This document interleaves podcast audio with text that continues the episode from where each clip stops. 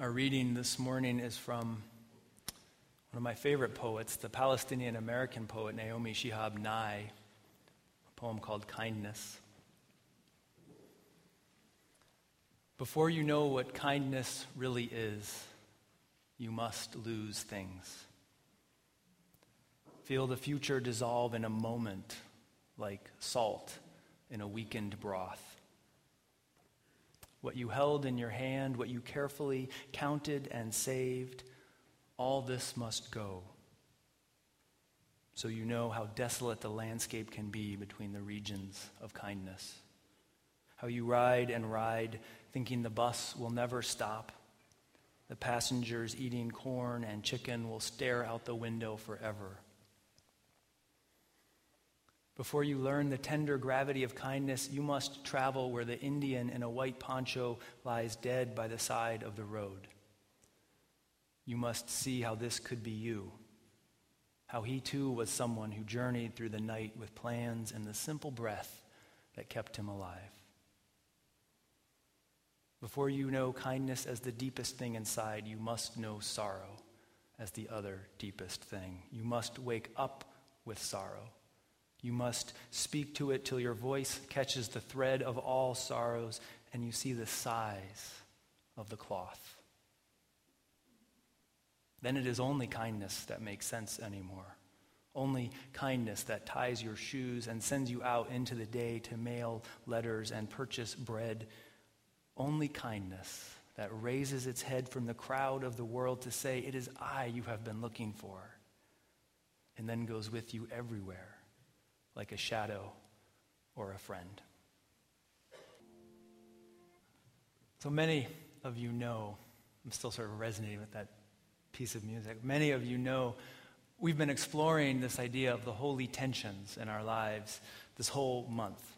And many of you have told me how deeply this sermon series has spoken or has struck a, a chord in you. And today, as we unpack and explore this poem from Naomi Shihab Nye and that song that the choir just sang, I think we're pointing toward a powerful and uncomfortable truth, one that we might like to ignore, and that is this that blessing and wounding are in a relationship with one another, that there is a holy and tender tension between those two things wounding and blessing, kindness and sorrow. Now, one of the things that has made the sermon series, I, th- I think, speak deeply to people, and it's been meaningful for me to participate in and listen to some of the other preachers, is that in this sermon series, part of the holy tension is about naming these tensions. It's about truth telling, and something really liberating and freeing happens when we call out and name the tensions in our lives, the tensions that we live with. And so I want to just go back over a few of the tensions that we have called out so far in this sermon series, things that we've named. We've, in every sermon, named this great tension of life, perhaps the ultimate holy tension, this reality of being born and knowing that we will one day die, and then asking, How then shall we live? How shall I love? What is the purpose of my life? What truly matters? We've named that. We've named that Kate Tucker, we've named once again that Reverend Kate Tucker is retiring in the middle of June, that she will be leaving this congregation. And there is a holy tension around saying goodbye to her, grief and joy and appreciation, as we begin to say hello then to our new minister of program life, the Reverend Jen Crow. We've named that. We've named in this sermon series that it can be hard to talk about race and class and skin color and privilege, and that there might be something really, really important in those conversations, that our hearts are opened to perspectives and experiences different than our own. We've named the tension around the question what is the church in the world to do? To be a justice organization on the streets, rallying and, and, and working for justice nonstop, or a spiritually grounded community that helps us grow our souls, grow our spirits, and suggested that maybe we live in the middle of those two things. So if you've missed any of these sermons, you can catch them all online. They're, they're audio podcasts. Um, and, and, you might go back and listen to them. They've been really wonderful sermons. And I do want to say a quick hello to our podcast listeners. We do this every couple of months because this, this is amazing. You may not know this. We think we're this worshiping community right here of a couple hundred people. But every week, the sermon gets posted, and 200 people or so listen to these audio podcasts. And the other day, I was talking to a congregant who said, you know, he or she, I can't remember what it was, was talking to someone else who said, I first started worshiping with you when I was in Japan right? Like I was listening to the audio from the sermon when I was in Japan. I listened for like five months or six months, whatever it was, and then I finally came into this building and worshiped. I think last week was the first time. So there's all these people. So I want to say hey to the podcast people. Hey, you're worshiping with us right now, even though I'm looking at you all. I'm talking to the, the podcast people. So will you join me and just say hi to the other part of our worshiping community? Hey, podcast people because they're th- this is the, this is an amazing thing. Like when you listen to the sermon and you realize like we're actually talking to you, the listener, you really feel like you're a part of this worshiping space. It's powerful. So thank you. Uh, and, and podcast p- listeners, email me. I want to know where you're listening from, what you're up to, what you think about, what's going on here. All right, moving back into a little more seriousness. So today I want to explore the holy tension between wounding and blessing the tension between wanting a life that is just full of joy and happiness and success and perfection, a life that is good, a life that is without pain or challenge or struggle, and the sure reality, right, that there will be loss, there will be failures, there will be tears, there will be anger, there will be disappointment. That's a tension right there. And let me start with an observation. Just a general observation. It seems to me that when something really painful happens to us as human beings, we often mistakenly believe that that experience, the feelings we have, the experience is unique to us. That no one else could possibly understand or relate to the, to the grief or the sorrow or the circumstances we're in. That somehow that is our unique burden to bear. Never before happened. And it's ours alone to carry whatever that wound is. And we often turn inward. We become silent. We, we, we lean into that in silence and don't name it or share it. There can be a sense that we're just alone with that wound and we don't want to bother other people. This is not always the case, but often, often we're in that place.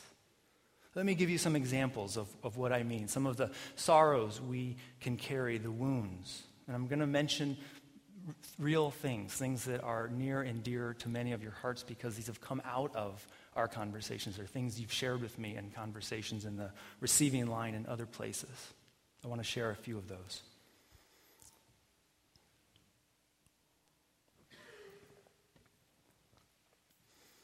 I know from many of you how hard it can be to lose a parent. Even if it was a good death, even if it was a long life, there can be a sense of aloneness, of being an orphan, of being abandoned, even if the relationship was good. And if the relationship was complicated, then it's a complex loss as well. I know for many of you that the loss of a partner or a loved one can feel lonely and isolating. The grief is a long and winding road, and you've told me there's this little window sort of around the loss through the memorial service where it's okay to talk about the grief, but then after that, it becomes harder and harder, even though your journey is just beginning. I know that's true for many of you here. Or I think about the challenges of parenting. Parenting, which is one of the biggest challenges. I think about the particular challenges, though, some of us have. The particular challenges of being a lesbian couple or a gay couple raising children, thinking about the world your children will face, that they live in, the world you face and live in, wondering if they will be bullied or made fun of for having two moms or dads. Are they safe? Are you safe?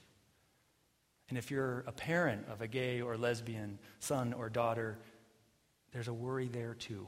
Will they be okay? And perhaps some of you, as parents, carry grief and sadness about the way that people of color are still treated in this country. The harsh fact that skin color still determines so much.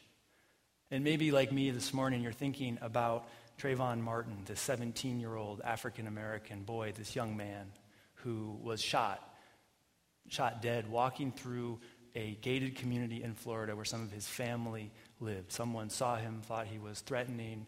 I think he had a hoodie sweatshirt on. He was carrying a bag of Skittles and a drink when he was, that's what he had on him when he was found dead. So perhaps some of you know in a particular way, a unique way, the grief and the rage that you feel as you think about the world and your children children of color growing up in this world where they are more likely to be treated with suspicion or assumptions made about them. Or maybe a piece of this is that you were adopted or have adopted children, and that in itself creates a blend of joy and sorrow and loneliness on this journey that very few other people seem to understand. Maybe you wanted a family, and that wasn't possible. And maybe there's a deep hurt, a wound, and this is one of those things we don't talk about, but naming it is so important. Maybe you've lost a child or miscarried, and that is a complicated, confusing grief, heart wrenching. These, this is us. This is you. These are your stories. This is what's in this space. And so often these stories, so much a part of us, remain silent. There are lots of other things I could name. I know you're thinking of them now as you sit there.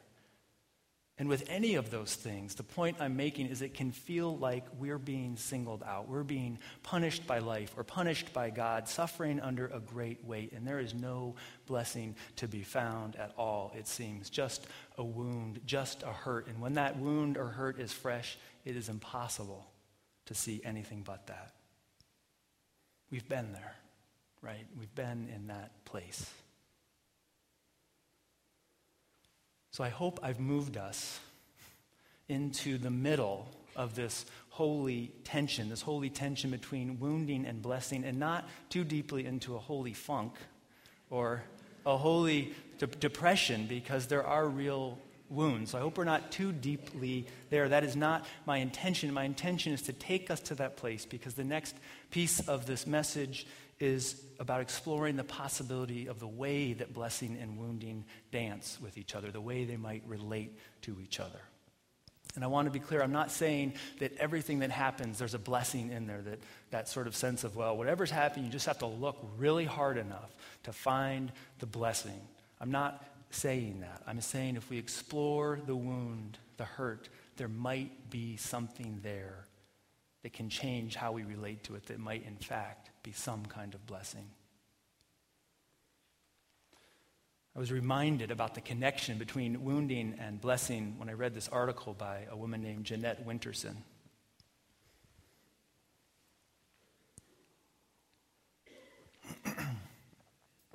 in this article, she recalls the Hebrew story. This is in, in the book of Genesis, uh, in the, the Hebrew scriptures. She recalls the story of Jacob wrestling with the stranger wrestling with the angel. I know some of you know this story. I'll come back to it in just a second, but there's this story where Jacob, in Genesis, just context here, Genesis is really a book about relationships. It's all about brothers and sisters and how they relate to each other, and parents to their siblings, and how we relate to the holy and the cosmos. Genesis is about relationships, okay? So there's Jacob wrestling with this angel, with this stranger. And from that encounter, writes Winterson, there was a permanent wound but there was also a blessing. And I'll tell more about this story in a second. There was a permanent wound, but also a blessing. And she goes on to say, I use that word on purpose, this word blessing. She reminds us that the French verb blesser, like the English bless, means to wound. In fact, the origins of the word bless in both Hebrew and Anglo Saxon, both of those have a connection to, to blood, like uh, rituals or, or uh, initiations. There's a sense of blood, of woundedness. And Winterson goes on to say wounding, real or symbolic, is both mark and marker. It is an opening in the self, painful but transformative. She says, wounding, the thing that common sense and animal instinct would have us avoid, after all, who wants to be wounded, is also the event that brings unexpected gains, that can bring us blessing. Blessing and wounding are in a relationship together. So it makes me think of Jacob. How many of you know this story of, of Jacob? Some of you. I'll, I'll tell it. I, I, this is a little bit of an aside, but as someone who grew up Unitarian Universalist, it wasn't until seminary where I really dug into the Bible and got into these stories and said, these are powerful, metaphorical, teaching sort of stories. And so sometimes I have to step, uh, when I'm preaching, step farther back so we're all on the same page together. So just here's a little bit of the story of Jacob and how this relates to blessing and wounding. Jacob is the son of Isaac, who is the son of Abraham, who's sort of the patriarch of three world religions, and he has set out to meet his twin brother Esau. Jacob has been on bad terms with his twin brother Esau. He's been on really bad terms ever since he deceived his father. Jacob deceived his father and received the birthright that was meant for Esau. So there's been bad blood between these brothers for a long time. And now he is going to meet Esau and make amends of some sort. So, in this story, Jacob has left with his family and his livestock and all this stuff and he's alone. He's on the bank of a river, and he sent his family and the livestock and the servants across the river, and he's alone as night settles in. And then someone, as the story goes, someone or something begins to wrestle with him. Some people say it's an angel, some people say it's a stranger, it might be his own inner demons, but they wrestle. They roll in the dirt they roll in the dust. It gets in their eyes, in their, in their ears, in their nose. Their bodies are bruised and scraped. They wrestle all night, but neither gets the advantage. The sky turns pink and orange as the morning light comes. And then the stranger, realizing he cannot defeat Jacob, the stranger touches the socket of Jacob's hip so that it is wrenched as they wrestle. The stranger wounds him and then the stranger says, Let me go, for it is daybreak. And Jacob responds, I will not let you go unless you bless me. And the stranger blesses him there and then departs. And as the sun rises, Jacob limps away because of his wounded hip. But he is a new man when he finally greets his brother with kindness and love.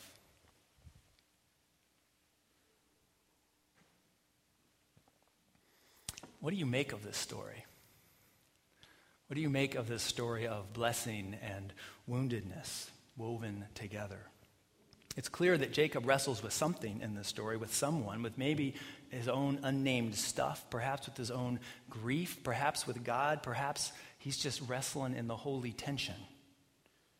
He is wounded in the wrestling, that is clear. His hip is wrenched, he is marked, but he emerges with the blessing from the wrestling. He emerges with the blessing from that darkness. Remember, he essentially says, I will not let you go, grief. I will not let you go, despair. I will not let you go, God, stranger, whatever it is, until I have wrestled with this thing and gotten a blessing from it.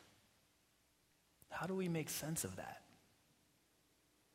I could suggest, I would suggest, that there is some sort of blessing that can come from our wounds, from the ways that we are marked. And this is not to say, again, this is not to say that everything happens for a reason. Rather, it is to say that the holy, the holy is present in the wrestling that we do, and that we are not alone in the wrestling or the woundedness. The spirit of life is in that holy tension, and many others around us share the exact same wrestling that we are doing. And that, in many ways, is what opens all of this up as it relates to the poem we heard and the song we heard, as we become aware of our wounds and sorrows and can see the whole of that cloth. We can understand more deeply our connections to one another, to the us of me to the fact that blessing and wounding, kindness and compassion are our deepest birthrights. I want to say that again. Blessing and wounding, kindness and sorrow, or compassion and sorrow, are our deepest birthrights. Our wounds, our sorrow, that is what connects us to the human family. When we name our wounds, that signals to others that they are not alone with their wounds. And in doing that, in naming that, we take a step toward one another and toward the spirit of life. When we see each other's, when we see ourselves in each other's eyes, we offer the gentlest kind of blessing to one another as we move from loneliness to connection, from isolation to community. To say it another way, naming our wound, our grief, can create a space for blessing. When we refuse to turn away from the wound and instead wrestle with it, name it, something shifts and changes. I think of these lines from the poet Mary Oliver. That time I thought I could not go any closer to grief without dying. I went closer and did not die. Surely God had his hand in this as well as friends. Still, I was bent, and my laughter, as the poet said, was nowhere to be found. Then said my friend Daniel, brave even among lions, it's not the weight you carry, but how you carry it. Books, bricks, grief, it's all in the way you embrace it, balance it, carry it when you cannot and would not put it down. It's not the weight, friends. It's not the tension you carry, but how you carry it, how you wrestle with it, how you hold it when you cannot put it down and it will not let you go.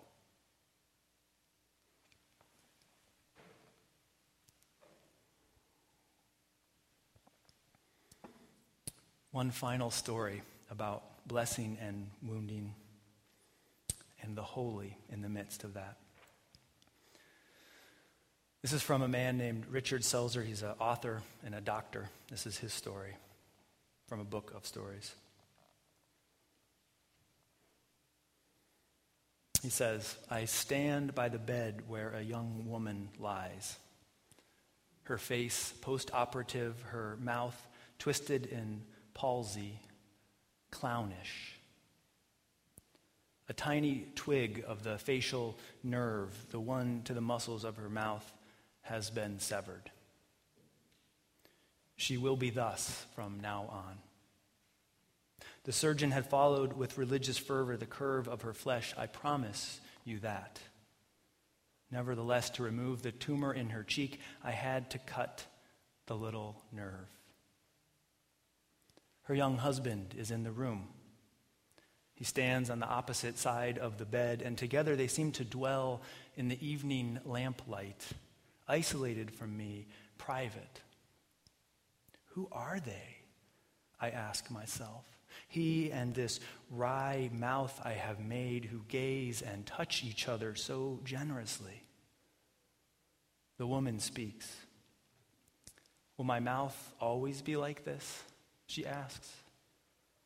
Yes, I say. It is because the nerve was cut. She nods, is silent. But the young man smiles. I like it, he says. It's kind of cute. All at once, I know who he is. I understand and I lower my gaze. One is not bold in an encounter with a God. Unmindful of my presence, he bends to kiss her crooked mouth. And I'm so close, I can see how he twists his own lips to accommodate hers, to show her that their kiss still works. I remember that the gods appeared in ancient Greece as mortals, and I hold my breath and let the wonder in.